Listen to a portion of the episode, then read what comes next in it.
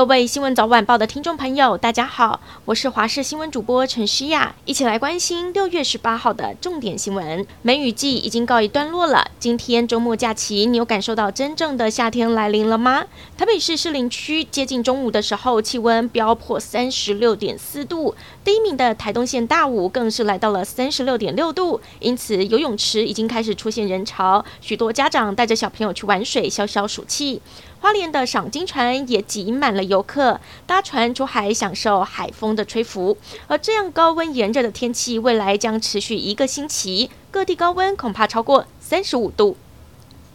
今天国内新增了五万三千六百四十三例的本土个案，四百零二例中重症，以及一百八十一人死亡。最年轻的死亡个案是一名有癌症病史的二十多岁男性。另外又新增了两例儿童重症，分别是一例哮吼以及一例肺炎。目前国内累积一共有六十一例儿童重症。由于今天各县市确诊数都低于八千例，指挥中心医疗应变组副组长罗义军表示，整体趋势可以看出中南部疫情呈现缓降的趋势。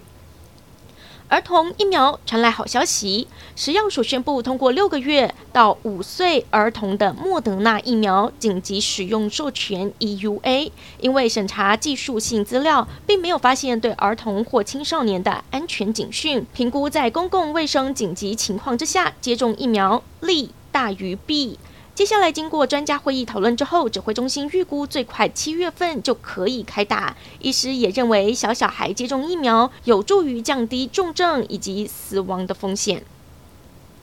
今天下午，总统蔡英文在官邸召开了选对会，严拟征召新竹市长林智坚参选桃园市长。金龙市长也渴望由立委蔡世应出战，对此蔡适应正面回应，感谢选对会的推荐，未来会接续基隆市长林右昌的棒子，为基隆市民努力。而人选正式定案，还要等待星期三中执会通过。另外，即将两任届满的屏东县长潘孟安也有呼声要他转战新北市长。被问到林志坚和潘孟安转战桃园和新北吗？苏贞昌表示，国人有高期待是很自然的事情。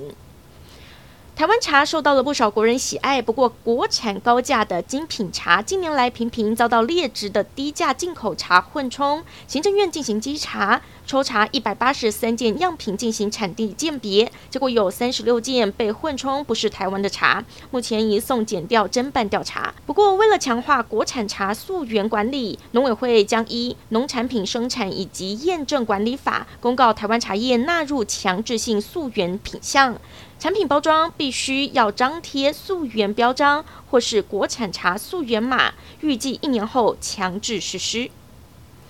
合欢山暗空公园因为光害少，吸引不少游客上山来看星空、银河，但是有一些游客不守规矩，在园内野炊。开大灯等等大煞风景，因此南投县政府制定《合欢山暗空公园管理自治条例》，十七号经县议会三读通过了，将报请交通部核定后实施。未来在园区停车三分钟内必须关闭所有对外光源等等的规定，否则就会裁罚一千元。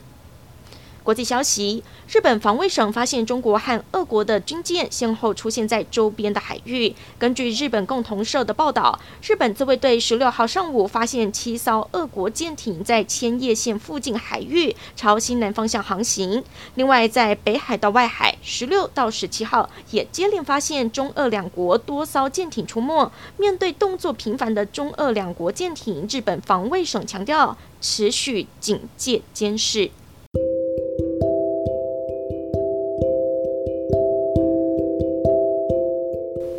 感谢您收听以上的焦点新闻，我们再会。